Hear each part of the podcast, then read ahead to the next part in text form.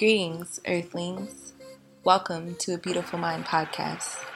I am your host, C. Patrice. Let's dive right in. Not you come over and some spooky shit start happening. I ain't got time for this. Hey, I am what I am now.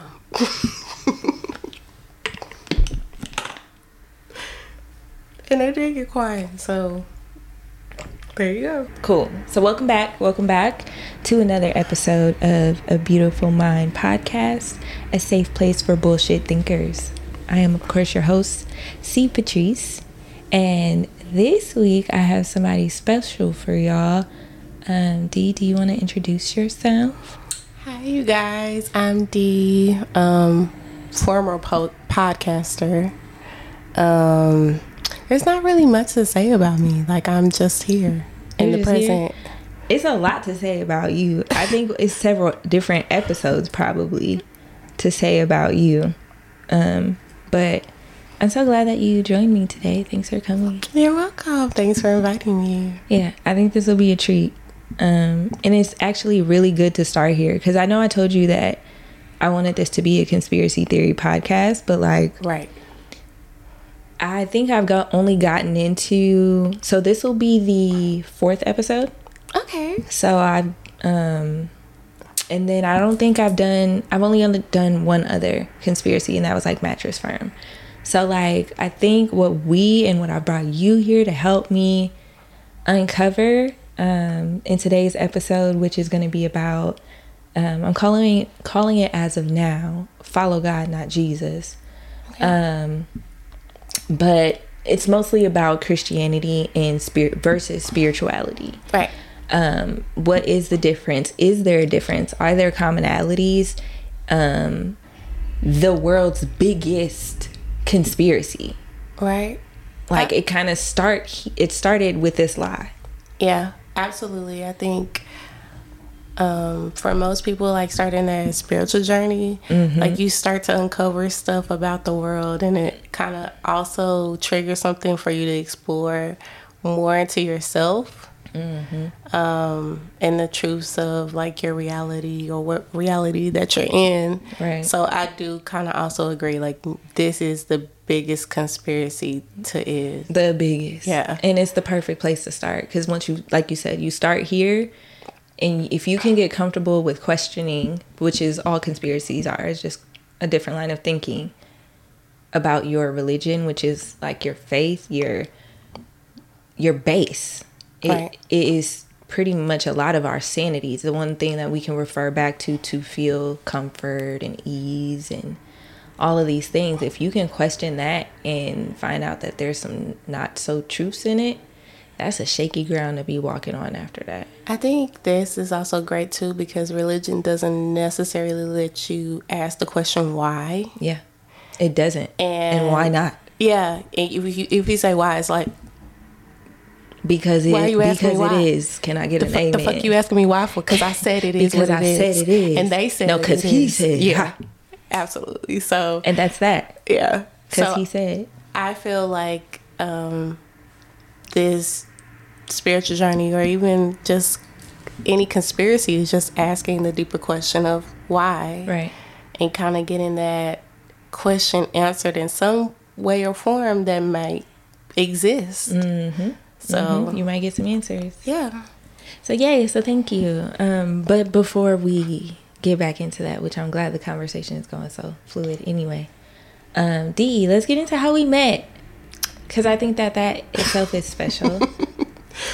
So me and Dee actually met this year doing massage therapy. We're in massage therapy class together. Yep. Night class, what up? I know, my ladies. I miss her. We did a 6-month bid. Yeah. It was discipline no other could have, phantom. And like, and ongoing. Yeah. Yeah. Ongoing discipline. That we saw through. And I think there were at least a few of us in class who like specifically said like, I owe this to myself because I have problems following through with things. I'm not committed, whatever our reasons were. And I think all the people who said that finished. Yeah. And that is awesome. Go us. Yeah. That was a moment of honesty. It was. Like, even between all of us to be like, mm-hmm. I got a little commitment problem here. Mm-hmm, mm-hmm, and I'm just trying this and stepping out on faith. And to be able to actually be, like, a person that saw it through is incredible. It's crazy. And it also seemed like a blink of an eye, but it was, like, a lot. Like, being here today, I'm like, dang, I guess that was 6 months. Dang, 6 months is a long time. But, like...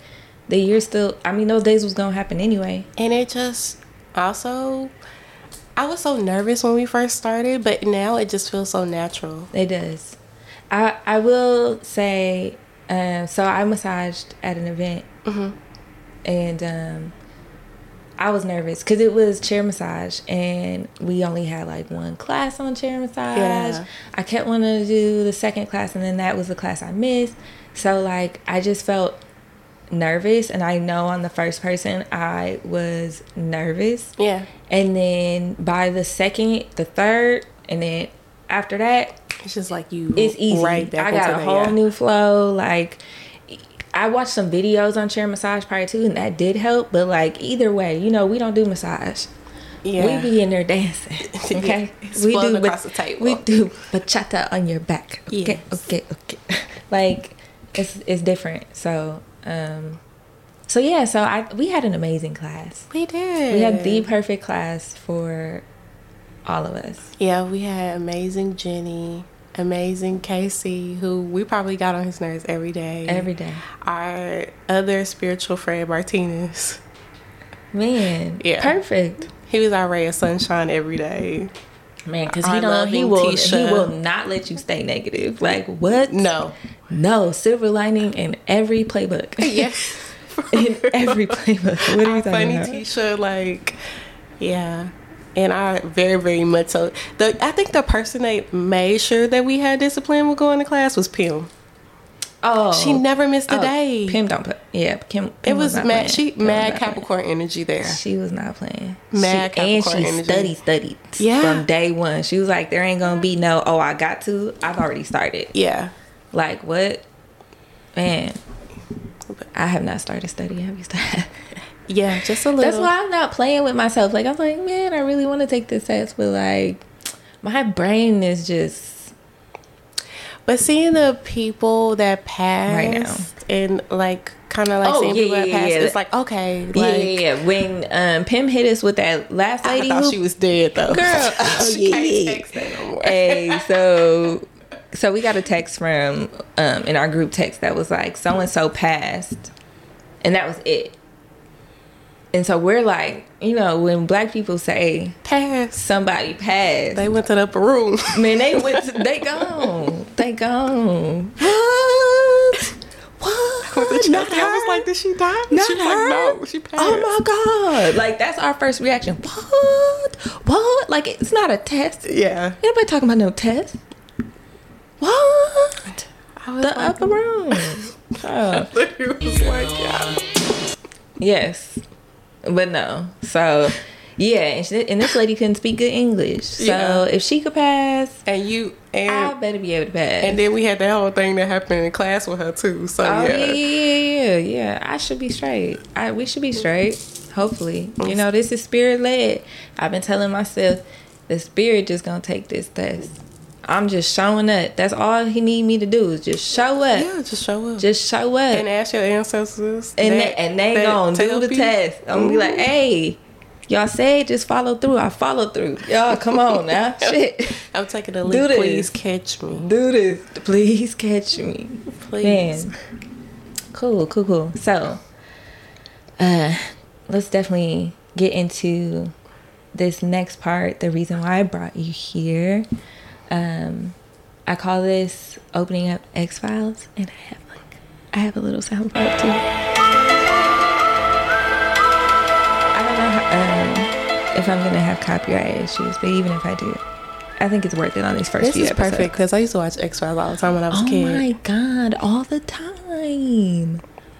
time. And there was this one episode specifically, the only one that I remember. It was a family of cannibals, and they like ate people and like lived under beds and stuff. It was like the creepiest episode, that's the only one I remember. But it was really scary. I think I remember that episode. They were cannibals and inbred. They were inbred too. Mm-mm. I actually started trying to go back and watch the X-Files again. It's not good. It's the quality. The quality really messed it up. Yeah. I can't believe I was scared at some of the things that I... Even Charmed, because... My TV, like, it came with some channels. I love Charmed, too. Like, Charmed was amazing. Charmed was amazing. Buffy, Angel. Great. Angel wasn't that great, but Charmed was Chef's Kiss. It was Chef's Kiss. I really wish we could just get a black version. Well, I think they did something on Netflix. Netflix has something. Yeah, I bet. I didn't watch it. Yeah. I just want to see us be represented mainstream. Did you watch Hocus Pocus too? Yes, I did. What did you think? Okay, so me and my friend had a previous conversation of not going into it expecting to be the kid that watched. Completely new. It was okay. I really thought they could have did the music better. The music could have been better. I would have liked to see them at least. I don't know. This is might be my unpopular opinion, but for them the remix, I Did a Spell on You. Like that's my favorite song for Hocus Pocus. So like for them to not do the song this year was kind of like, but maybe again that's from a kid's perspective. Yeah. Like yeah. But other than that, I mean it was a different take on this year for Hocus Pocus too. But I did watch it. So I watched it as well. I'm not a diehard Hocus Pocus fan, so I guess I didn't have any wants for this. I did like Hocus Pocus, but I didn't even remember that. Like I just felt like a Disney kid. Down. So, I still watch Cheetah Girls and be like, so yeah. So I just didn't have that type of attachment, but I was excited and I loved every bit of it. I loved every bit of the Hocus Pocus too. I thought it was amazing. Yeah, like I just think the music could have been better. I was fine with it. I was fine with everything they did. It was cute. It was really, really cute. And like they did great. Yeah.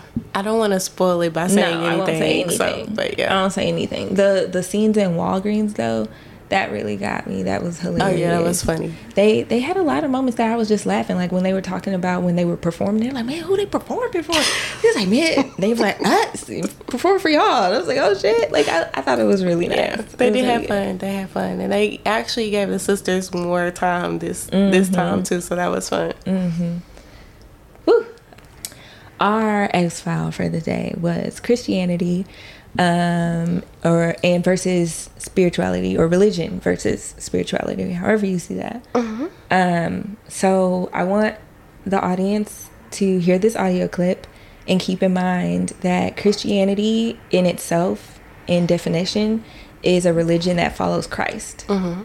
And was given to us by way of conversion. Okay, so that means we had something prior to that belief system, and they converted us out of it to follow Christ. And Christ, in my opinion, his number one thing that he said was, do not follow me, follow God. He came down to show people how to follow God. Now, what we can say is the word God, universe, is up for, debate. Mm-hmm. Do that if you must. But the universal way of thinking is that there's one. Right. There's one. And then people decided, oh, let's follow that guy who told us that it was one. And then branches on branches on branches on branches on branches on branches on branches, all following his prophets and putting them in the positions where God is supposed to be. And, so whatever, that's my own little spiel on religion so far. I'm going to play this audio clip and then we'll get into the rest of it. Everything that pertains to religion in its conventional form, it's been manipulated to control. But in order to make slaves, you first have to make these people believe that they had no culture, that they had no spirituality. And so we have been trapped into a reality that says you don't have to fight back, there's no need to fight back, that one day a savior will come. That mental lock now. Every religion that exists on the planet came out of Africa. Every faith system's philosophy came out of Kemet. It was principally men who crafted this notion of the divine and left out the women. We have out-Christianed them. We have out-Muslimed them. We have out-Hebrewed them. You just have to remember, put God back together. Yeah. So I got that clip off Instagram. Actually, I got the clip from Kyrie Irving's page. Because, like, this was, like, maybe 2 or 3 weeks ago where he had posted some stuff on Instagram and everybody was all in an uproar about some of the stuff he posted because it still had some flat earth theory stuff in it, and everybody's like, he is just wildly inappropriate and leading people down the wrong path. Everything he posted, chef's kiss. Every single thing, it was all facts. Every single thing. And that's where I got this clip from. And it was perfect for what I've been knew I wanted to talk to you about. So I think everything that man said and embodied was the fact that religious conversion was the number one tool used by the colonizers to keep a docile slave. That's it. Right. To come to your land and tell you that you are inferior, it was very important for you to see them as a savior in some kind of aspect. So they make your God white and everything else so that you saw yourself as inferior, them savior, and so on and so forth. Or at least that's my way of thinking. Right. So I do want to give a little bit of background on my religious journey and how and where I sit now. So I went to Lutheran. I was in the Lutheran school system from K-5 through end of high school, so 12th grade. How was that experience for you? It was all I knew. Yeah. It was all I knew. So it was Monday, Wednesday, Friday. We had chapel first thing in the morning for like 45 minutes. And before every single class, you prayed. And one of your classes was a religion class. Hmm. So it was just like, so when I say indoctrinated, like, bow, like it was just given to me, fed every single day, all the time. That's all I knew. Mm-hmm. And once I got to college and I didn't have those things, I actually yearned for it for a while. Like I was like, wow, I have no community here. So I tried to do like a Bible studies, but they just didn't end up working out. And I felt like, you know, I took for granted those moments that we had. But I am very spiritual, and I very much do revere the Lord that made me and in everything, because I see how he moves in my life. So I do often feel the need to praise. So I think that's what I was missing. Now that I'm like 30 years old and I don't know. I think I started going on my spiritual journey when I was maybe 25. I don't know. I know it was 2017 because I had a boyfriend at the time who was Hebrew Israelite. Mm-hmm. And he was a converting. He was like just like fresh. So like everything I did, he would just like, he would ask why, you know, and then he would give me a verse. And then I would look at that verse and be like, dang, you know, like one of the ones I think was like, it's in Matthew somewhere where it specifically says like, do not ordain a tree with tinsel and ornaments and da-da-da-da-da. You were making an idol of that. And he was like, ain't that the Christmas tree? And I was like, dang, that do sound like that. Why do we do that? And then not why do we do that, because we can choose that, but then the church still does it. You'll go in church and they got the biggest Christmas tree. And it's a pagan holiday. The fact that one of the commandments very specifically says, remember the Sabbath day by keeping it holy. Why he say remember? Was we going to forget? Oh, come find out. Catholicism changed the Sabbath from Saturday to Sunday because it fit better with the European style of workday, Monday through Friday. Right. It fit better for them. And so everybody adopted it. So did we all forget? Why aren't we remembering? Like, why do we... It conforms too much for me. If somebody says that these are commandments, this is how you should live your life, I'm kind of okay. Like, okay, if you're telling me that this is the only way I can get to heaven and the only way all these good things can happen, then we should be pretty, you know, to the book on it. And if all of that stuff isn't actually true, then we can just flex and do what we want to do when we want to do it. I feel like those commandments were conformed. Absolutely. In words, absolutely misconstrued and twisted. And, it's crazy because it's like people really feel like those commandments will allow you to get to heaven or hell. Mm-hmm. And then you might start questioning, is there a heaven or a hell? Or is hell just on earth right now that I'm living? Mm. Mm. That I'm creating for myself instead of creating the heaven on earth for myself. Creating. So it's just so many layers to it. Like, I understand you had like a really eye-opening experience that kind of like helped you kind of ask that question of why, because I'm pretty sure like in school you probably were like slapped on the hand. We weren't for there, nothing was question, I remember like being, you know, because I did this from K-5, so as soon as I was in school it was a Lutheran school, and I remember crying when I would get in trouble. I remember one time crying to my dad when I got in trouble for lying, and I was asking him, I was like, you think I'm possessed? And he was like, huh? Like, you know, like as an adult, like he thinks that's funny, but I was dead ass. Yeah. Because we had a teacher who's coming in and saying like, this is not how you live. People who live like this, they were often. So I'm like, yo, is there a demon in me? Like, am I possessed? I remember crying about it because I was like, I can't stop lying. Like, I'm going to keep lying. Yeah. Like, I feel it in me. So is that a demon? And I should probably talk to my dad about it again and see if he remembers. But like, that's how much of it I felt. I was scared. Yeah. I was scared. It made me very, very scared. And,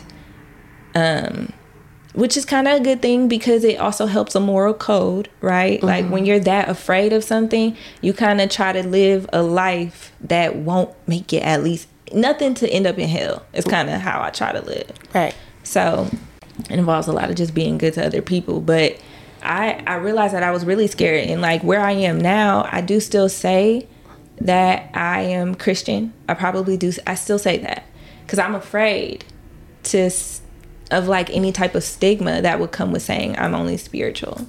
Like, I don't think I have enough strength, enough confidence, wisdom to combat that. Like, I think people get one thing misconstrued about the spiritual journey is no destination. It's a forever place. Mm.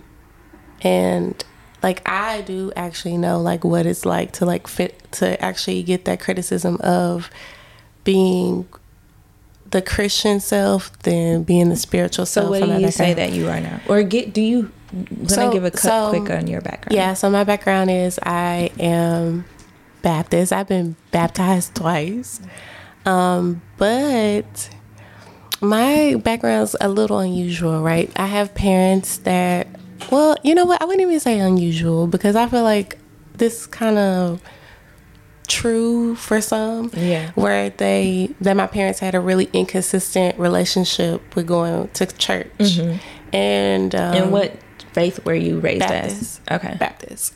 So, my parents were like really undisciplined with going to church. We would go to church for like, you know, the holidays. Yeah. I have those parents that will go for the holidays. Oh, it's Easter, we're going to go. Oh, it's Christmas, we're going to go. And then they would completely fall off from having that relationship and going to church. And then we would go back like a year later or 2 or 3 years later. But both of my grandparents were, my grandmother was raised in church. So, you know, of course, older also people. Also Baptist? Elders, yes. So all my elders are basically Baptist. It's weird. Like everybody in mine or my mom's side was all Lutheran. My dad is Pentecostal though, and was raised Pentecostal. So. Oh, okay. Okay. Yeah. That was deep.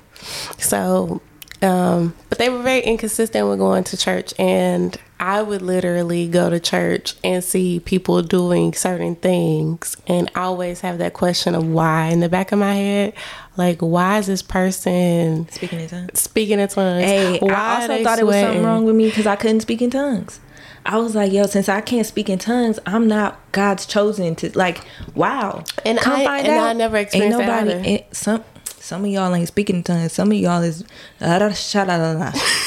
and we can all do that. If I would have known it was that, man, we could all party. Y'all could have told me it's a way to learn speaking in tongues, that it's a language. If y'all want to say it's a language, cool. Tell me what the shalalalala means, like, okay? Because I can do it all day. And I had those questions God too. Like, why is she fainting over there? Why are y'all jumping around like this? Like, man. Why? And then, why not me? And what am I missing? And then I would also question, like, but why does the Bible say this? Like, who is teaching y'all this? And if this is this long, like, how long is it? Like, that would literally be my mind every day in church as a little girl. Like, the questions of why? Right. And, you know, unfortunately, I had, like, an authoritarian parent who, you know, if you do anything wrong, they love to be like, well, God said thou shalt obey their parents. And, you know, and it just be like, okay, like, but why do you keep using this against me? Like, you know, to make me fearful of doing anything to disappoint you. Or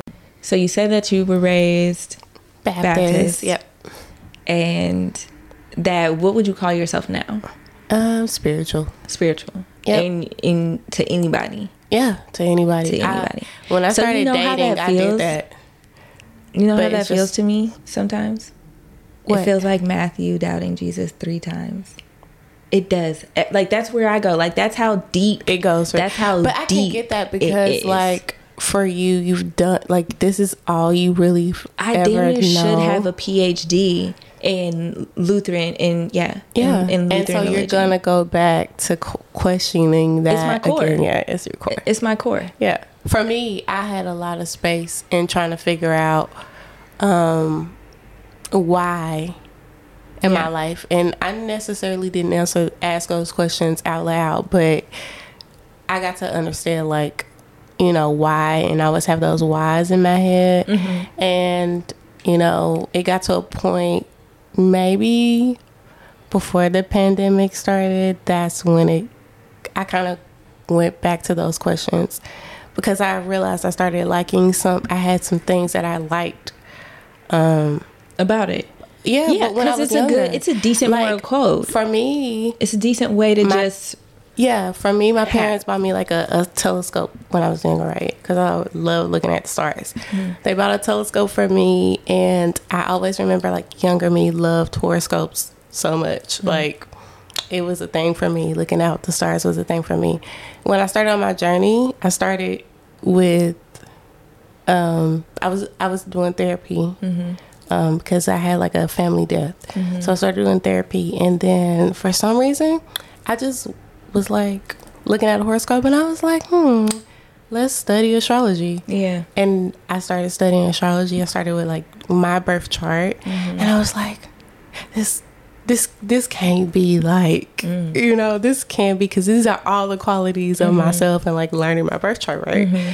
And then from there it was just, you know, crystals. I've always loved crystals. Just always. And so, like, for me, I feel like when I got to the place where I was at, it was natural for me. And this has actually been the most disciplined I've ever been than religion, because all I saw was undisciplined from going. So, you know, for me, this is discipline, because I feel very free. Yeah.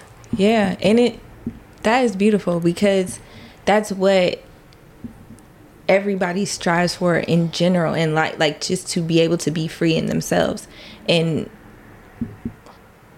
I'm glad that you had that. Yeah. I think once I started going to the place of searching, like, why am I like this? And why are some things going? So that's what I wanted to say. Yeah. When you were saying you started reading about your birth chart. So I think I'm very baby on my spiritual journey, and I think I thought I was bigger than that every day, because it's been a few years, but I think I'm very baby, because I'm realizing how much of my core is still, but I don't also feel like I'll ever change that, because I don't think I need to, because I think that there were things that made me a better person, because I know that I had an ability to go a completely different direction, and maybe on that journey you might find out, like, you like hoodoo, you know? Hoodoo is actually the workings of being Christian and using the Bible every day in your workings. Maybe you do that, or maybe you do something else. There is an infinity of things that you could do to find out who you are and your roots. But it's because they intersect. Yeah. It's the intersection that I'm finding. And a lot of people have intersection when they start. We see it in religions. Mm-hmm. Most of the religions are like 80% the same information. Maybe y'all add in some more women. Maybe y'all are completely against it. Maybe y'all really focused on the way women look and da-da-da-da. Like, it's all just like little bits of it expounded upon. Women get treated so bad in the Bible. They said that in the clip. They just completely took the woman out. Yeah, they completely took the woman out. Everything is focused more so on the masculine aspect of everything, but without the feminine, nothing is birthed. Mm-hmm. You know, like you spoke earlier today about, you know, God. Do you see God as a woman, or do you see God as a man? Or do you see a God as the in-between that created the balance of both? You know, what does God look like to you? Is God in you, or is it just, you know, you going to God about anything and everything, or, you know, are you godless? Like, how do you feel about that? And so the thing that I kind of started to learn was like, okay, there is bigger questions and they're getting answered somehow for me in some crazy way. Like, these answers are coming to me. But I was always stuck on asking the questions of why with religion. Mm-hmm. And I think a lot of people misconstrue being spiritual as walking away from God, when we identify God as universe, God as creator, God as all things. Yeah, like, we still do. We don't identify and start worshiping what you guys would call false idols, or the sun or the moon. Right. So I will say that my affinity for the moon, it has started to grow, like maybe like six years ago, and I have not been able to stop. I have not, definitely she. Yeah. I have not been able to stop, and like, it's just so nice. I'm moon ruled, so you know how I feel. It's just so nice. So I looked up a couple of things, even though we're having such good flow. But we spoke about intersection, and I want to talk about the intersection of words, because you mentioned universe and God. So that's one of the points I had, and it says universe or source is what New Age calls it. Right. So let's say spirit. Let's take out the word New Age from this article. Insert spiritual. Mm-hmm. Universe and source, as spirituality calls it, are buzzwords for God. All God is all. All are one, united. It can all be seen as it with from an impersonal force. So like not giving it construct of humanness that we have for ourselves. Because let's look at everything around us. There are so many shapes. There are so many things. Humans are not only it. So why would you think that what created me has to look just like me? Right. I know made in his own image, but all things. Yeah. All things. And that's the beauty of it. It's like everything has its creation for why it's here, you know, a bigger purpose of that. Even people, I think a lot of people think that like they have one purpose, you know, this purpose that you have to chase after. And that's another thing too, is just like, I guess where I am on my journey, when you start and you dive really deep into shadow work, you're trying to go to the point of you're at your purpose here. Mm-hmm. But I have multi different purposes here on this world, and it might be to touch somebody else or teach somebody something. Mm-hmm. It may be to just be a good friend. It may be something, and purpose here on earth is limitless. Mm-hmm. Paths are limitless. It's whatever that you choose. We are our own limits. We are limitless people, but ourselves. Religion limits us. Awesome. And I was just talking to someone the other day about it. It was just like, you know, it really limits us to the point where we kind of think about career choices happiness, what relationship happiness looks like, how you should act, how do you envision and embody your own spirit and soul. It limits us so much. And so when I was able to finally come out on my journey, you know, to my parents and my sister, I got the worst. Really? Yeah, it was really bad for me that I had to take a break from like contacting my parents.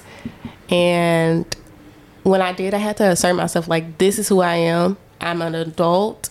You have to trust that you gave me morals that I may or may challenge and live by. But this is my body and my life. And when you go down, that's your story. And when I go down, it's mine. Wow. That was all really powerful. I'm like thinking about my whole life right now. Like, dang, do I need to have this conversation? Because I feel like I have. I'm pretty good at explaining how I feel about it. But my parents are just so... Yeah, I felt like I would lose my family, right? Because I don't really come from a close-knit family. My dad's side, they probably can't do it. That's the... still Pentecostal side. Yeah. They like run churches over there. Yeah. So but like, I have to assert myself like an adult, and I want to be respected as such. I feel like my purpose is to challenge my family lineage. Mm-hmm. And do they call those indigo children? Yeah. Yeah, I also feel like an indigo baby. Hello. Hi. Yeah, most definitely. I feel like I am the karma of the family. Like, hey, I'm here to challenge it. And you know, so sorry to get off that, but one of the things that I know also that I have to challenge was this like boundaries or unhealthy relationships. Right? And like, I'm like explaining to someone actually yesterday that like one of those repeating issues is abandonment in the women, my grandma, my mama. And I'm like, so I know I'm not out there. Everybody's like, why you be attached so long? Because my relationships have been 10 years and 4 years. And I would say that I've given 15 years. I'm only 30. That's half my life. Right? 15 years to 2 men, half my life. And it's like, why are you so attached? And it's just like, I'm not just battling my own really, really bad abandonment issues. I'm battling my grandma's. Yeah.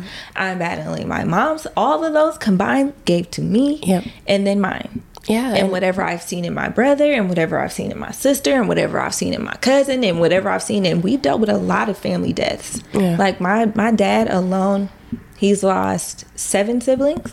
Wow. 7 siblings. And like in these last two years were all like tragic and unexpected. So it's just been like a lot of abandonment. Right. So like it's a lot. Right. It's a lot to work through. And that's another thing is like with religion. Have you seen Honk for Jesus yet? No. What is that? It's got Regina Hall and oh, is that the movie where they be rapping in the car? Yes. Sterling. So I actually watched it. Okay. I think I heard it was pretty cute. I actually watched it, and it was so funny. But it was something that stuck to me in that movie was like, because I know Christians are not liking that movie right now. Really? No. But it's something in that movie is like she's debating on leaving her husband. And she's like, well, I did everything right. I prayed. I did the Bible workings. I did this, I did that. Like, she started naming all this stuff. She was like, I pray and I keep praying. And she asked her mom, like, so when did daddy ever get right? Like, when did you ever have to stop this cycle? And her mom was like, when I put him in the grave. Why are you going to wait that long? Why are you going to wait that long when you can do the work and feel happy and not be settled in a relationship because the Bible frowns upon it, or you're taught that the Bible and then there's also that. You can't get your happiness or your sense of happiness because you have an image to uphold in the church. Yep. You know, you got an image to uphold with everybody else. Why can't you just show up as a flawed individual every day? But you're trying. Why can't I? But you're trying to get better, right? Instead of making it seem like we're also better than the person that is questioning their own life and trying to figure out together with them and their family, because my family taught me this. And that level of understanding of yourself, which could lead to understanding of everyone else around you. We're all just in this. We're all just trying our best. We're all, everybody. That has led me to be a better person, be a better daughter, be a better sister, be a better friend, because attached with my abandonment, I do it with everybody in my life. Like, I need y'all to be available all the time. Like, hey, I gotta tell, I can't just tell one person what's going on. I gotta tell 18, because everybody needs to know a part of the story every single time. And it's really bad. But like, now that I understand myself and I've done the work, I've gone to therapy, I am now able to be like, they can live their lives. Right. They can have other friends. You get to that acceptance in your life. That's okay. That's all right. It don't look like how I would do it, but that's okay. It doesn't look like how I would do it, but that's okay. And I can still do it how I want to do it, because that fuels me. Yeah. That's who I am. That's how I give. And I love that. Right. It takes really, like, I will say one thing I think religion also doesn't really shadow is forgiveness and acceptance. Mm. Like, what it really truly... Because it has too much judgment. And it has too much, it's too much judgment. It's too much judgment. You can in yourself know that you're flawed, but never want to display that outwardly, because you don't want somebody else to judge you the way you're about to go judge them. Because how dare they not be and be telling me. Because if they judge you, then you're already judging yourself, and you don't like it, because ego is like, why are you judging me? Make it make sense. You know? But it's just so many...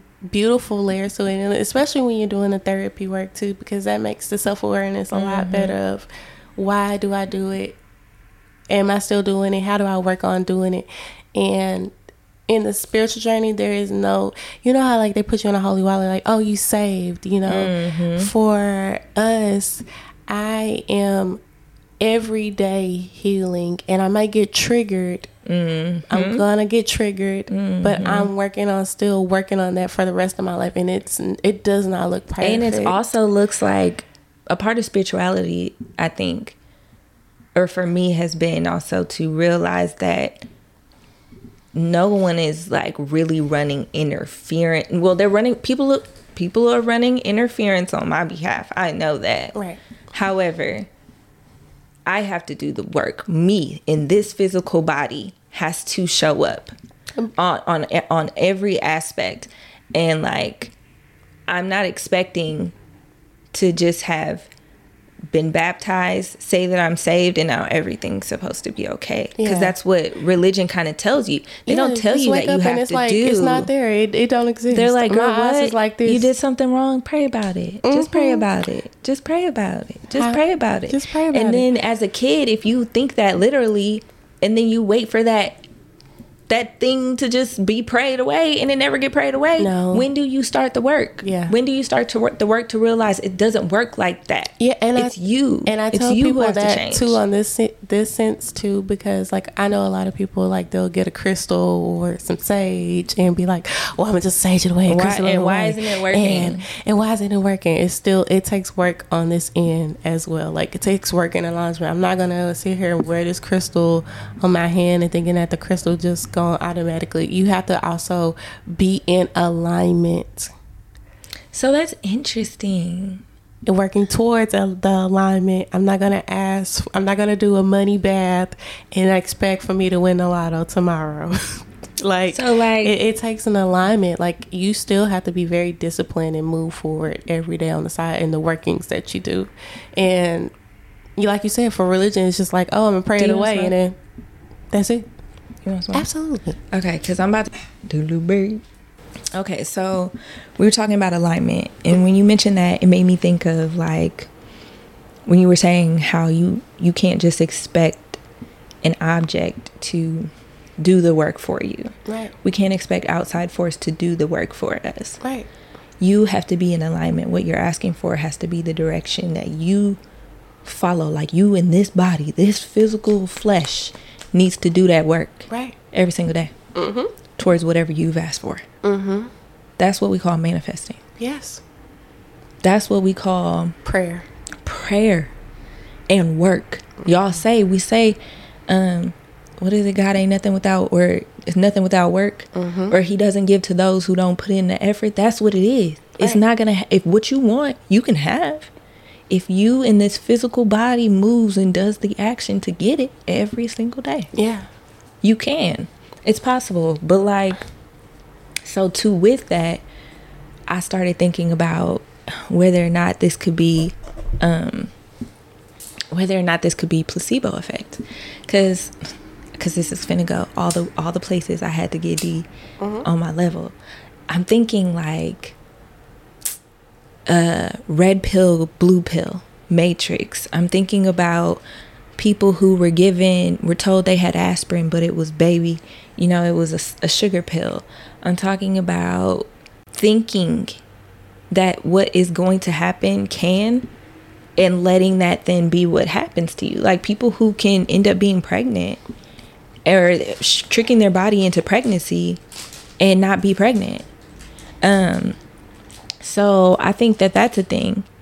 But what do you do in your mind that makes you believe that? Like, is it all about mind tricking yourself? I mean, that is what it is essentially, because I told my mind I could get this thing, and now me and my body are going to go do it.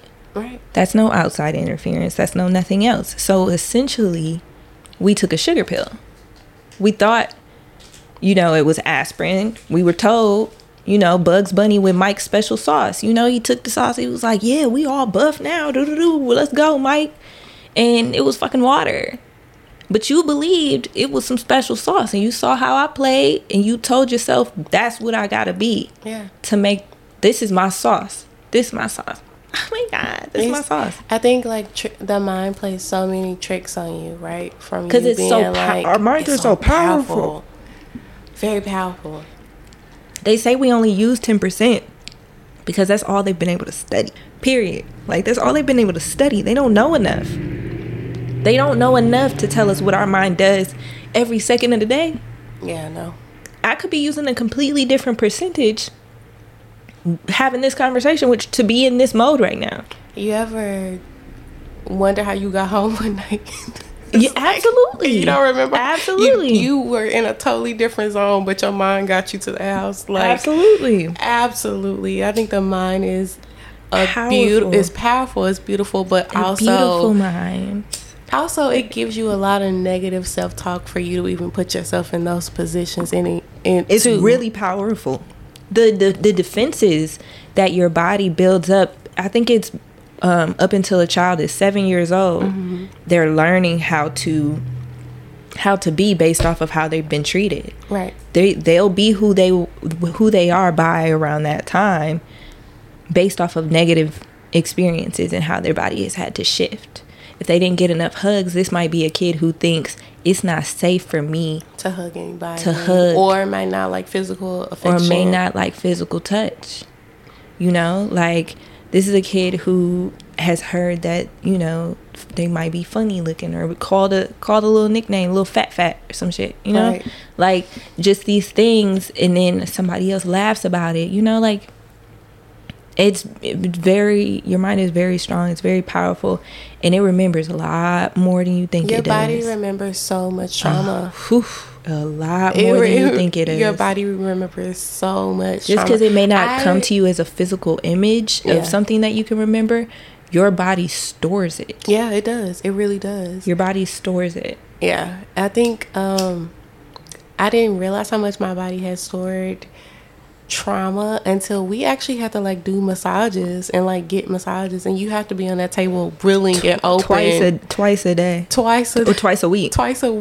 You have to be willingly sometimes open, more if you miss class, for somebody that be bare and vulnerable with them and touch you and figure out the vibe in front of people. Yeah, absolutely. And I think that's really important, is just understanding how mind, body, spirit all work. It makes you a bigger person at whole.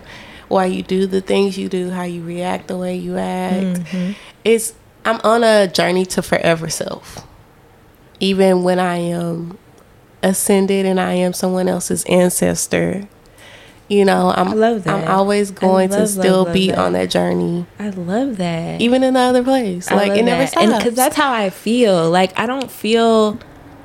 I've completely dissolved my image of what heaven and hell are. Because that's also what religion does. It did a really good job at painting an image for you to have in your mind and that to follow that construct. So, like, for me... I didn't do that. The devil did that. The devil made me do it. And this is what hell looks like, and that's why I don't want to go there. But this is what heaven looks like. Everybody knows it's some clouds. Mm-hmm. It's some pearly gates. It's a long line. You in it. Somebody gets you in there. And then maybe God's on the throne of clouds also. And that's about as far as my images go. And then I also have an image of who I want to be there. I had a conversation with my dad once. I wonder if he could really follow because we were both high. But, like, it was like I was telling him, like, because religion has put an image on what heaven and hell are, what if... Because I think the subconscious is kind of like where we go. That's kind of like whatever I'm thinking because my dreams are so vivid. I know that I go places. Like, something's going on an adventure. Have you ever astral projected before? I mean, at this point, I feel like it. Like, the dreams go, I'm in Avatar. Like, I see the same view. Like, I can see everything but my face, right? As I'm walking in this body, I see everything but my face. That's awesome. That's the same way my dreams go. And, like, it's... the more vivid they've gotten, the more I've gotten comfortable with just being like, I know that heaven this isn't a pearly gate thing. Right. This could just be my subconscious continuing. My spirit is what I wanted to call subconscious. We're always kind of given that image, even in the media. Like, mm-hmm. You know, you see a movie and then they make heaven and heaven looks like... Everything's all worked together. Yeah. The movie theater people worked real well with the same people who was like, this is when we need them to go to church. This is when we need them to get off work. This is what we need them to do. And we need them to view this kind of shit on TV. And we need to view this in movies. We need them to glorify all these people. And they've all done a great job. So have you ever read any stories about how people are when they come out of a coma? Or what they go through in a coma? No. Okay. Wow. I did a deep dive because my mind is like, we need to get to the answers. We need to get to the answers because that's the closest thing, right? Yeah. If y'all do astrology, y'all probably figure out my placements. So I was like, I need to go and figure this out, right? Like, what happened? What do people say when they wake up from a coma? That happens while they're asleep, and most people say like they're living the life that's not the reality of this life that they're living, and most people say it's like limbo, and then most people is just like, I had this other life, like, you know, and that just makes me think like, okay, so, I mean, technically, you know, they might have died, you know, even from the perspective of someone who died and came back and they were like, well, this is what I saw. And yeah. Why don't we believe those people? Right. Or why isn't it talked about? It should be bigger studies. Yeah. It should be very much so bigger studies what happens to people when they're in a coma and that state. Is that my other self in the other dimension right now? Because I feel like, I don't know, this is just me. I feel like when I'm here and I don't make a decision, the decision in me in another dimension has made that decision, and that's the life that they're living right about now. Oh, yeah. Absolutely. And I also believe in as above, so below. You know what I mean? So below. We're too busy I feel like we're too busy studying up there and not enough down there. So, because that's what NASA was originally made for, but... that is a whole nother thing, thing. So, but we already sidetracked. Yeah. Well, no, we're bringing it back in. We're bringing it back in. But the mind is a beautiful place, right? Is a beautiful place. I just feel like more study should be done. We're not. We need it, and like so, and I never mind. But being in dreamlike states can also just show you kind of how vivid something else can be. I can feel there. I have emotion there, and I know it's real because I wake up in that same state.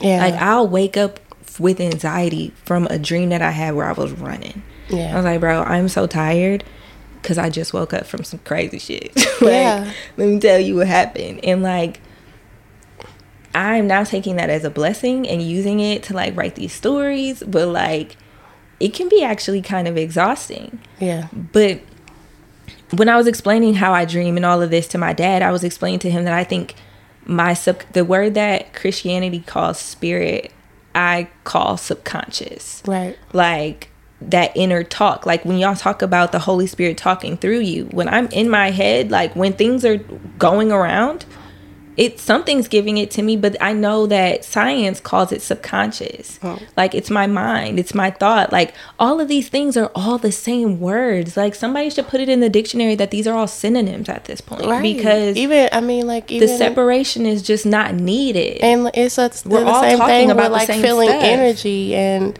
same you know, thing with feeling energy. The person's aura, right? Mm-hmm. Aura, and we say it's a glow. What do we also associate with Holy Spirit?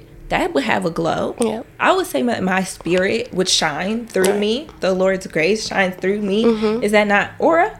Yeah. If the Lord's grace not shining through me, my aura's off, it wouldn't look like Holy Spirit then, right? You know, like it's all the same. And I really do think with spirituality, it's just a deeper love for it. It's not fear, it's a love, it's an embracing of what is. Yeah. What is, because it's gonna be. Yeah. Absolutely. I think you worded it very much so beautifully. Like, I couldn't have said it better myself. I mean it's flowing for the both of us, but like yeah. Yeah, absolutely. It's just I wish people would like I wish black people would see more of the commonalities of it and a dissection of it. And let me see if I got any. The way that I feel also too, right, is like they say that 1 in 3 people can be church. You know, you gather with 3 people and it's going to be church, okay. Right? Okay. I'm glad you took us here because I haven't been back to church since like 2017. With 3 people and that is considered church. Mm-hmm. Why does someone have to go to school to be doctrined to tell me what the Bible says if I should be able to read that knowledge by myself and right. lead myself or lead others right to a common destination? And they say God picks you and you're chosen. Let's talk about other chosen things. Prophets. If prophets were around in the Bible, did they just go away? And prophets, did they just go away? Are people who have the gift of seeing? Did Jesus not seek the lessons of prophets? Was Jesus not himself taught and went away? But when you label it, like come on, but when you label it as a psychic or something of that matter, then it's just like no, you're not supposed to be doing that. So should we be calling it prophets? Will that make you happy? Like, what do you need? Because I've done both readings and I did a, it was this thing in Austin. It was called like Elephant something where it was like a prophet reading from like a church, but they were white people. So I was instantly off put. I usually try to seek my spiritual guidance from people who look like me. Right. It's just my comfortability, oppression. So I was already probably off with them, but like they came in, it was this place, we all prayed. It was like very Christian. Then you come in and these people, they let you record it. And like, we all like held hands and they were just kind of like, God, I remember one thing that they said, I think was like, God is just waiting on you to just embrace him. And whenever you do, he's just sitting with you laughing. Y'all are just laughing it up. And then she was like, and something about a bridge. And like, that was it. And I was like, I bet. Like in that, I knew. Because whenever I'm seeking guidance, it's always about something way bigger than me. It's always about, why am I here? What is this? Yeah. And am I doing the right things to be okay? And I think a part of being okay is, subconscious thought.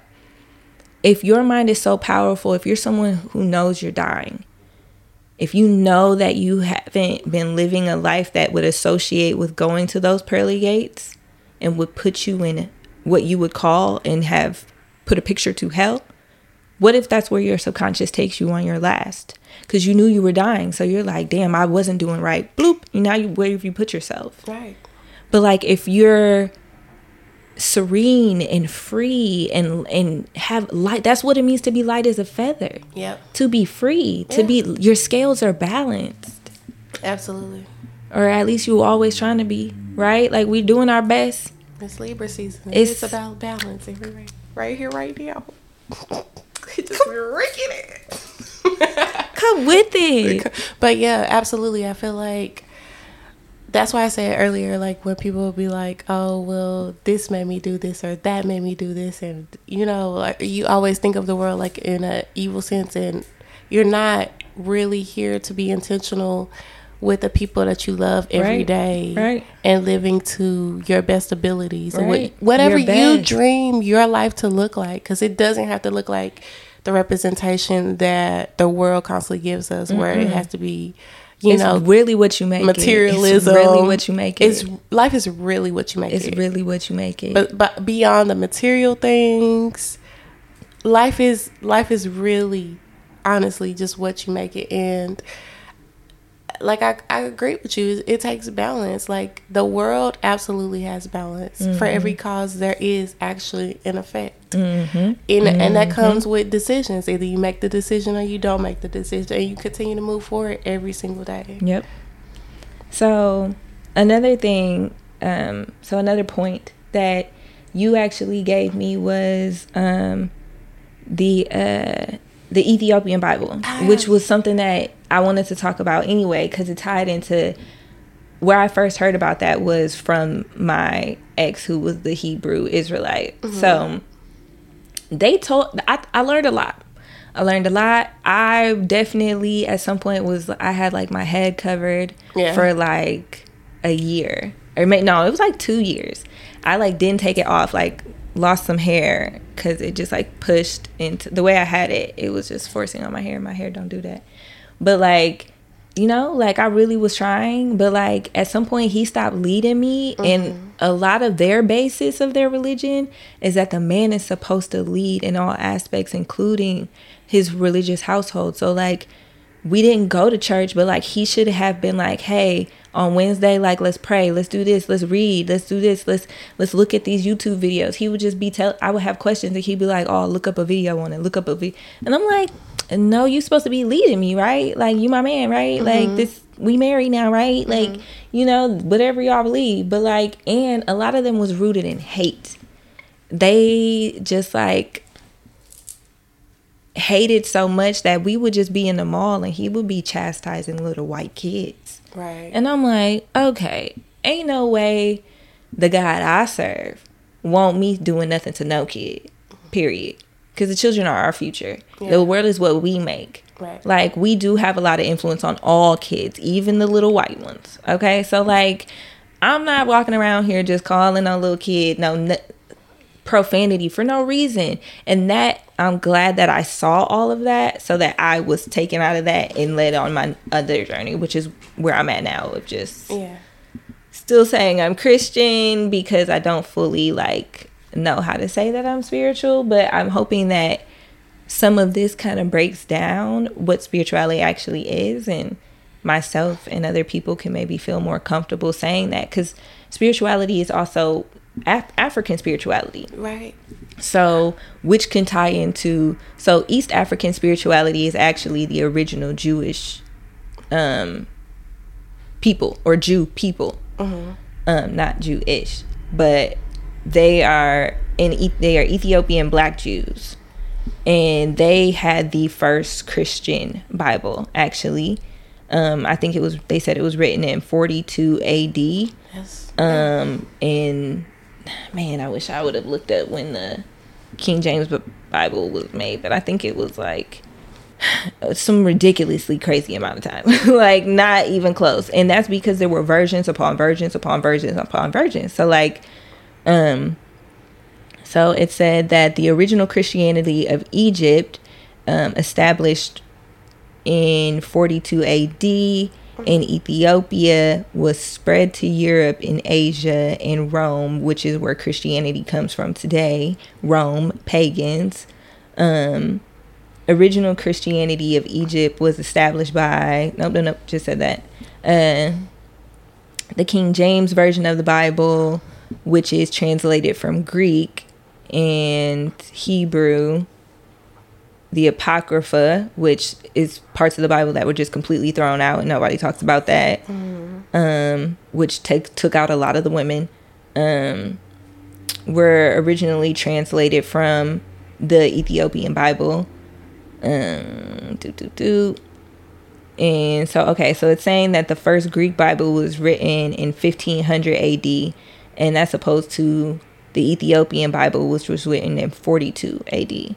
So, you know, they just took the story and ran with it, and that's just what... I looked at the creation date for King James Bible, and it says 1611. Okay. And so, and then that's...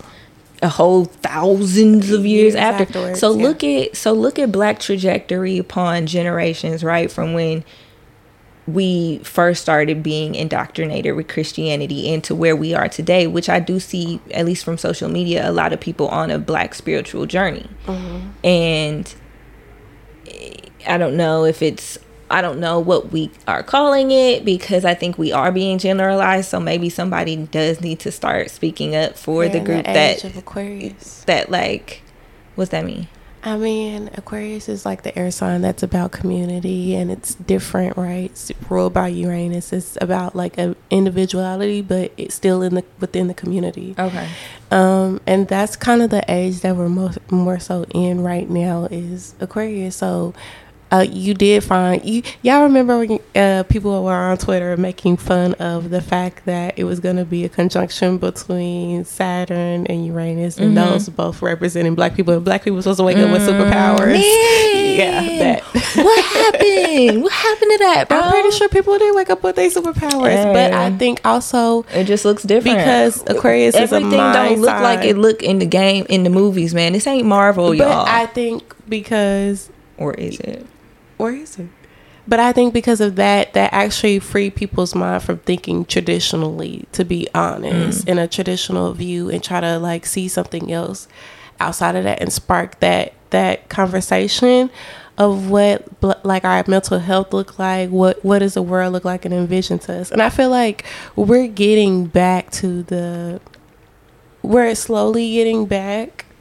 to how we used to be as people, because even as slaves, I think people get the misconstrued that we just like follow Christianity, but in the four like in there the farms, were some yes there were some, but we were still, and those are the I think one of the most prominent was the Gullah Geechee people, but we were still meeting and still doing our original practices, such as ATR. What's that? In those sacred meetings. What? ATR? African Traditional Religion. Okay. Yeah, we call it ATR. Okay. Or ATR. But we were still doing those practices. Those practices never actually left, even though they were forcing us to be Christians off the boat. And I think a lot of people think like, oh, you know, that's no, we stopped doing that. That is a reason for everything, right? It's a reason why you throw salt over your shoulder. There's a reason why you heard "Don't sweep my feet," or spit on the broom when somebody sweep your feet. Those are still on the floor. Yeah, don't put your purse on the floor. Don't split the pole. There you go. It's just been passed down, but it's been passed down through our lineage, and again. And when you start thinking of, like, even those deeper things, you can go look and see, like, well, where did this even come from? Like, why is this like this? You know, it's still that question. Why to pretty much everything could get you some answers. It could get you answers. Honestly. Yeah. If you ask why. And you can't... I also feel like with this, you have to be a very transparent person with yourself. And if you allow yourself to constantly dismiss your true feelings... about stuff just to make others happy or just to fit into a certain group, it ain't gonna work for you, because this always challenges self-reflection at all times. So it like at all times. So we've talked a lot about the good, I think that comes from spirituality and doing it and manifesting good things.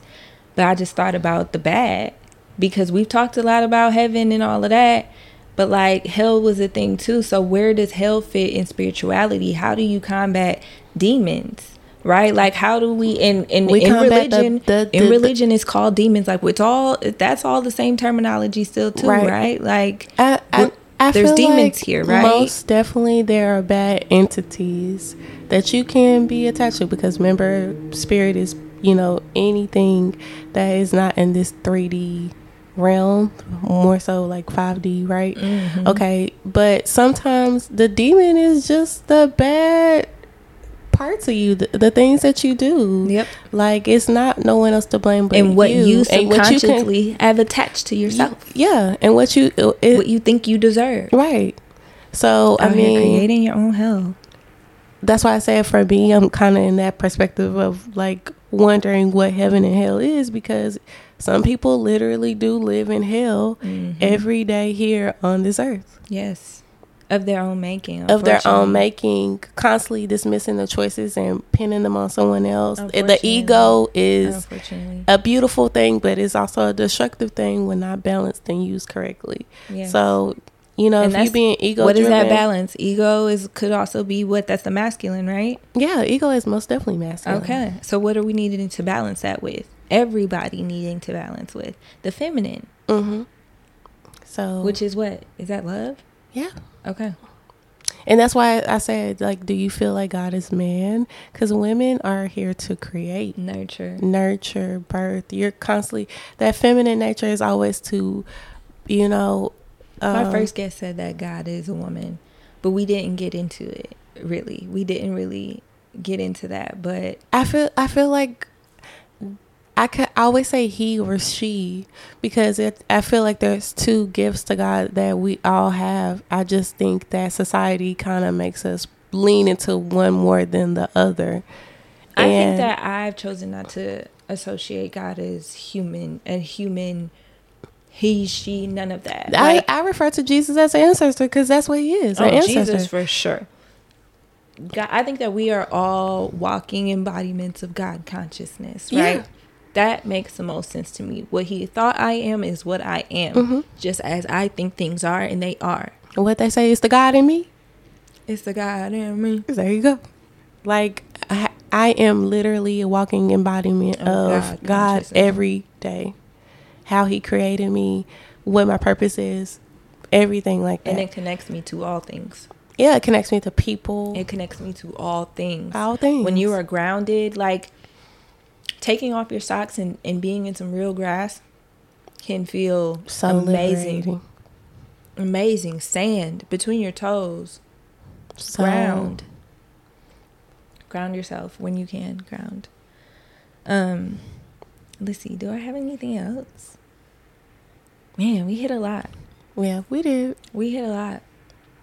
But it was good, though. Like, and I'm so glad that we were able to speak through those moments of intersection, because just those little slight word differences that I'm telling y'all are all synonyms, they could really change how you treat people in your family. Because like, we're not, anybody who says they're on a spiritual journey is not out here just doing like what you would call voodoo and have some type of negative connotation to it. And a lot of things have negative connotation to it, because it's supposed to be fear-based.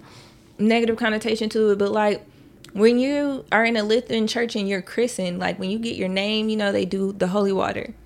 So why do we stop using holy water then? And don't they use that in spirituality? Yes. Why do we stop using the same tools? You go to the altar when you need God in prayer. Mm-hmm. Do you not need God in prayer in your own home? Do you not need him or your ancestors, the people that lift you up to be at this exact moment? Do you not need that in your own home? Or do you just have to go to some sacred place where everybody's all generic and it's all the same? And I think, or can you have your own? I think another thing is like, it really kind of makes them be scared of their own ancestors, because I see that a lot. And like, your ancestors are the ones who put you here. Yep. Like, They put you here. They worked with hard their for image, you. God, like, conscious, because they said, I am. Yeah. They put you here. They got you here. They went through things. They've accomplished things. Only that is your team, you know, with God trying to help you get to the place and clear the debt and karma that they have had in their lives. Like, it's all agreements. We're all down here for a reason. Like, why be scared of grandma? Agreements. When y'all always say grandma looking over y'all, yeah. Grandma watching us, grandma watching us, grandma really is watching you. Right. And if you go to her and ask her for help, I'm pretty sure she will help you. It's our, the body might die, but the spirit is forever. Mm. Mm. Mm. I think there were studies I had read somewhere where like doctors had begun to weigh people's bodies at the moment before death and like right after it, and there was something leaving that couldn't be accounted for. I don't know how far out of that study, and it was like super like medieval kind of studies times. Yeah. So, but that's, you know, like people were trying to do. People are always questioning, where is that Holy Spirit? Yeah, because y'all waiting for it to do something that you already done told yourself in your head to do. What else do you think that's supposed to be? Yeah, if you have inner thought, is that not Holy Spirit? Yeah, and I think most people think like inner thought or even being alone is scary for them, but like you have to learn how to deal with your thoughts. You have to have a long time to kind of look and have different perspectives about things. And this also teaches you to be very open. Like spirituality taught me to be very open with everything, because I knew nothing. I am a teacher and a student every day. Every day. I might be able to teach you something, or most days I am still learning. And, you know, I felt like you like, oh yeah, I'm a baby and I know absolutely nothing. You know, it's like some days I feel like I know nothing. I feel like everybody has a wealth of knowledge, but their quest for knowledge is why they have, you know, knowledge at whatever pace they are at. Right. You know, and it's not a journey to be rushed on with anybody else's time. I'm not going against you to get there first. Right. You're not going against me to get there first. It's the beauty of it is that we're both in the moment, we're both in the car, but we looking at two different things. And the more that we can commune together, the more we can begin to understand. Yeah, absolutely. I mean, because you're not allowed. Church is such a huge setting. You don't get to ask questions. No. You're there to be told something that flows from, you know, from one man's mouth that day or person, you know? Like, you don't get to... What we are doing right now is fellowship. We've talked and dissected and gone through so many things that are religious sectors, like pillars. Yeah, and they only, like I said, like church, like, you know, it's supposed to take 3 people to be a church, you know. And we got, it's a community. So we got 3 people. Girl, we got three people. Big Al showed up. We never had a shout out for him, man. Since, and we don't need. Come on, man. We're almost done. I know. But yeah, absolutely. So it's just, I feel like I love the part of that. Like, people are starting to find community and kind of ask those questions with each other. And also, like, I might learn something that's for me, and something else might mean something for you too. You know, that's the beauty of it too. It's like we all have our own choices, but we still went on our own little race by ourselves. Right. And in all of the different religions, let's all also remember, it's also about division. Everything's always about division, because if I'm Christian, or if I'm one religion and you're another religion, you don't believe what I believe, so you must be bad. That's how all wars are started. Yeah. This is why everything. So like, if we can always or all agree that spirit is what connects us, that could kind of end that real quick. Yeah, and for religion, it's a push to do this. To be religious every day. This box but of that religion as well. For spiritual, it's a choice. This is my choice to do this every day. Nobody pushed me to do it. I made this choice to live in this. Yeah. To continue to follow the path that's going to lead me to the stuff that I asked for. Yeah, absolutely. Every day. I'm choosing to have the attitude that's going to lead me to the stuff that I asked for. I'm choosing to say the things to the people around me that's going to lead to the stuff that I'm asked for. Every single day when I'm in traffic, to the stuff that I've asked for, because I did not ask for no accidents. We don't play that. So also West African spirituality, I think, is pretty parallel also with general spirituality that's happening. So I don't know if that's two separate things. I don't know if you would say that that's two separate things. For West African, like I'm still learning. That's like Yoruba, or not, I'm still learning. So I'm finding, you know, again, once you inquire, you might find out something that it might be, but I'm still learning, so I won't make comment on it. Okay. Yeah, and I don't know either, but I've definitely seen a lot of intersection. I dated a West African guy, and I've seen just the way his family prays, mm-hmm. and boy, it rocks me. Yeah. And like, I think that, like, although that I think they would say that they're probably Baptist, a lot of their still just West African spiritual practices are in that. They gave it, they'll pick whatever denomination is common thing to do, but a lot of what they continue to live and or try to, and you know, their words really do move, and they put blessings on all things. Like when they, it's a level of gratitude that you have to have daily here. The way like they'll open a new business and invite the pastors down to come pray there, because that's the things that you need. Like somebody come pray and clear my space and make it for abundance and whatever I'm asking for only, please. Like we need that reverence in all things. All things deserve reverence. Mm-hmm. All things. And I really saw that in that too. And I really appreciated that. And like all things for a reason, but... Yeah, and the great thing is that you get to interconnect everything that makes sense and purpose for you in your life and continue to move on. Like, there is nothing like a sense of gratitude. Like, as much as they tell you to do, like, the shadow work with yourself, like it really does take. And what is shadow work? Self-reflection.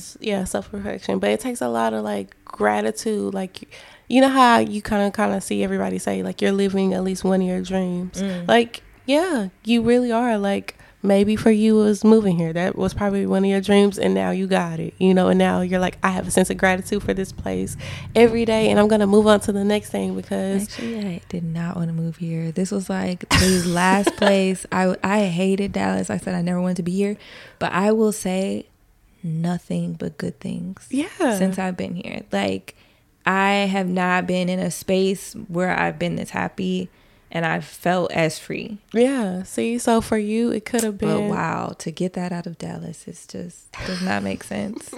I've been here my whole life. It just don't make sense, because this gives me very Milwaukee, but big city. But it just. But I mean, like, you're at least living one of your dreams at some point in time. I'm living something, and it's gratitude, and then we cultivate the gratitude, and we move on to the next thing that we feel like. We envision, just like the TikTok, think bigger, bitch. Like, you need to be thinking bigger. You need to be thinking big. You need to be thinking big, because it's the whole picture, not just the page you own, boo. It's like we are really limitless human beings. Like, and it's beautiful, but that like that reverence is our gratitude and the same thing. And it's in all things, like legitimately, like. Go outside, y'all. Like, see what has been created for you to experience. Because I'm telling you, it ain't the computer screen. I'm telling you, it ain't the TV. I'm telling you, it ain't your phone. I'm telling you, it really ain't even that person right next to you. It's this world that we're in. It's so beautiful. It's so beautiful outside. The trees, the trunks, the grass, the like... Everything is amazing. Yeah. Just watching ants move sometimes as a colony is crazy. Yeah. These niggas get busy. They do. They get busy, bro. They strong as fuck too, bro. That shit reverencing all things, bro. I am really amazed at all of it at all times. And, all of it. And that's the thing, is like all the amazement, the and questions get in the amazement, because get an answer. Because if I'm looking at it long enough, I'm gonna ask at least one question. I asked my ancestors for a question to my answer the other day. I got on something and that answer came immediately, and I was like, "Dang, I bet." And then they repeated, and I was like, "Okay, I hear y'all." So like, is it my ancestors then that's tapped into my Instagram that keeps showing me things that I don't need to buy, but. Oh, maybe. I had no idea that. Maybe I did need to buy it. Maybe. It could but be. It's my ancestors that's got me spending this money. Or it could be an FBI agent. Either one. It's my ancestors. Okay, they tapped in because I be thinking I need a refrigerator. Next thing I know. But you know what I mean? Like, it's the answers that you get. Like, you know, usually I get here or I go somewhere and I start seeing angel numbers or something in the moment. Sure. And it's just an alignment. Like, yeah, I gotta look up that 275 stuff. I'm not gonna lie. Like, when I listen back to that, I can't wait to tell my friends on Clubhouse. They're gonna be like, what? You stepped in. And that's how I started too. I found like my community on Clubhouse, spiritual groups, and I was in there like every single day, like just learning from other people. Clubhouse? No, okay, because my favorites aren't on there anymore, and it was just, you know, they barely get on there every now and again. But when I was on there, I was. And then now I'm just to a point where, like, if I see something. And I follow a couple of spiritual people that I really like. Yeah. Like, podcast-wise and stuff. Mm-hmm. So I was able to, like, kind of build a branching of knowledge from there. But I was always on my quest, like, when I first started to find my community. Because I was just, like, the journey when you start is so lonely. It is. And you don't know anybody and you always start longing for it. But I've come to find, like, I either attract people who are already just starting or attracting people who already know so much more than me. So I feel like every day I kind of attract or find someone. And it's just, for me, it's just like, okay, you know, now but that energy feels good to me, I have a person that I could talk to. Right. And that's why I appreciate Clubhouse now. I had to distance myself. I think for a while it got addictive, especially like when I was trying to like stop talking to somebody. Like it was like there and the community was always there.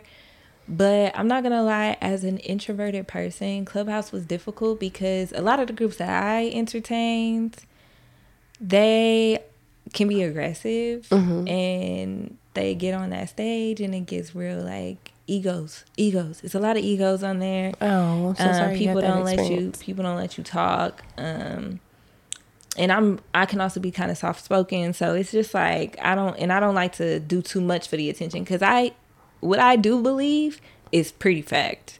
Like I don't really say too much unless I know something. I'm convicted. Yeah.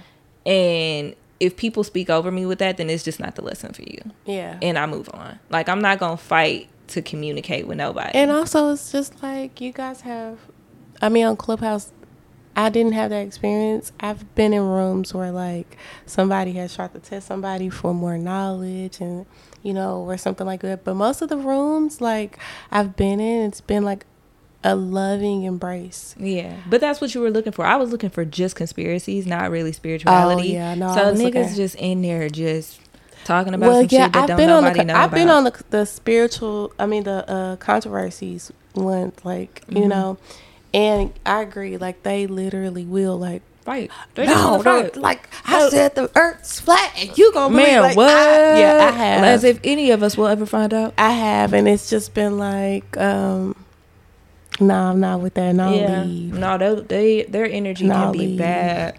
Their energy can be real bad. Because, like, let me figure it out and find it for myself because that's what we're here to do, right? Because don't none of us know, right? Right. Okay, cool. Yeah. All right, well, yeah, but I can't wait to tell them that we had this interference because they're going to have, I'm sure, a few theories on that. But, yeah. Anyway, so the last thing for you, because I think we touched on it enough that y'all should kind of understand that there's an intersection between the spirituality and Christianity that we were given. Find your place in it. Find what makes you feel free in it. Live by a set of moral codes that you value. Find people around you who value the same things. And then y'all just continue to feed each other. And I think that's what it's about. And it doesn't kind of always look like it's a church. In a church, and sometimes it does, like, because church might do that for you. Yeah. So there's definitely no knock to that. Like, where you can praise and worship, and I mean give reverence to all things, do that. I don't care where it's at. Yeah, absolutely. I don't care where it's at. You could do it anywhere, honestly. Yeah.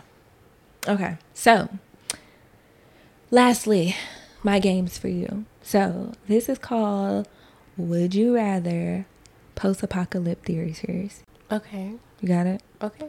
Okay.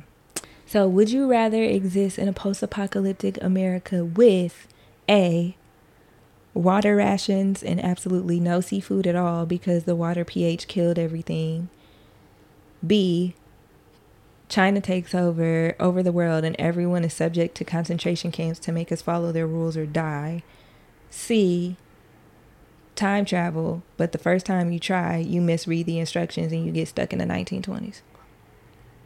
C. Oh, these are terrible situations. I would go with C. Really? You want to get the 1920s? Yeah. Yeah, I guess it wasn't. I mean, I'm not going to say it wasn't bad. Ugh. Okay, it was horrible. Ugh. But I feel like that was a really inspirational time. Yeah. For Black people. Was that Dorothy Dandridge? Yeah. Okay. Like, my grandma was born in 1925, so. I mean, probably my grandparents as well. Yeah. So, I think I would choose that. I feel like, dang, I should have choose a different time. No, that's a good one. That's a good one, because that 1920s, not a lot of people wanted to be Black in 1920s. Not a lot of Black people want to be Black right now. If I had to come back Black, I'd come back Black every time. No, yeah, though. I mean, hey, second question. Make like you are someone who believes in reincarnation and answer the following question. When you come back to Earth, are you coming back female? Yes or no? Yes. Will you still be Black? Yes or no? Yes. If you could only pick two people to come back with you, one will come back as a family member, but you don't get to pick what relation they'll be to you. Mom, dad, none of that. And the other person will just come back as somebody you meet on your journey. Friend, teacher, I would choose stranger. What two people? I would choose a friend. What two people? Who are they? I would probably choose my best friend. And if I find my soulmate in this lifetime, probably my soulmate again. Yeah. So your friend or your soulmate, who's coming back as a family member? Friend. Okay. And then the soulmate on your journey. Yeah. Okay, cool. That's it. What'd you think? That was cool. Yeah. I like those questions. Did you come up with those yourself? I did. That's nice. I did. That's nice, right? Yeah. I like that. Yeah. The second one, I'm going to leave the same every time and give to everybody. But the first one, I change up. Yeah. I change them up. I like it. Thank you. Okay. So that's it. Okay. Thank y'all for tuning in to another episode of A Beautiful Mind Podcast. Please make sure to subscribe on Apple and Spotify. And follow our podcast on Beautiful Mind Pod on Instagram. Dee, do you want a bunch of strangers to follow you? Y'all can follow me on my page. It's MODEDELASOLU, Mo De La Soul. Ooh. Yeah. Yeah. Follow you, girl. On Instagram. For all the spiritual advice. Yeah, because I post it on my stories a ton. All the time. Yeah. I've learned so much about myself just from asking Dee about me. For real, though. But that'll be for another time. So, thanks, y'all. Thank you. Thank you for having me on the pod. Thanks for coming. Bye.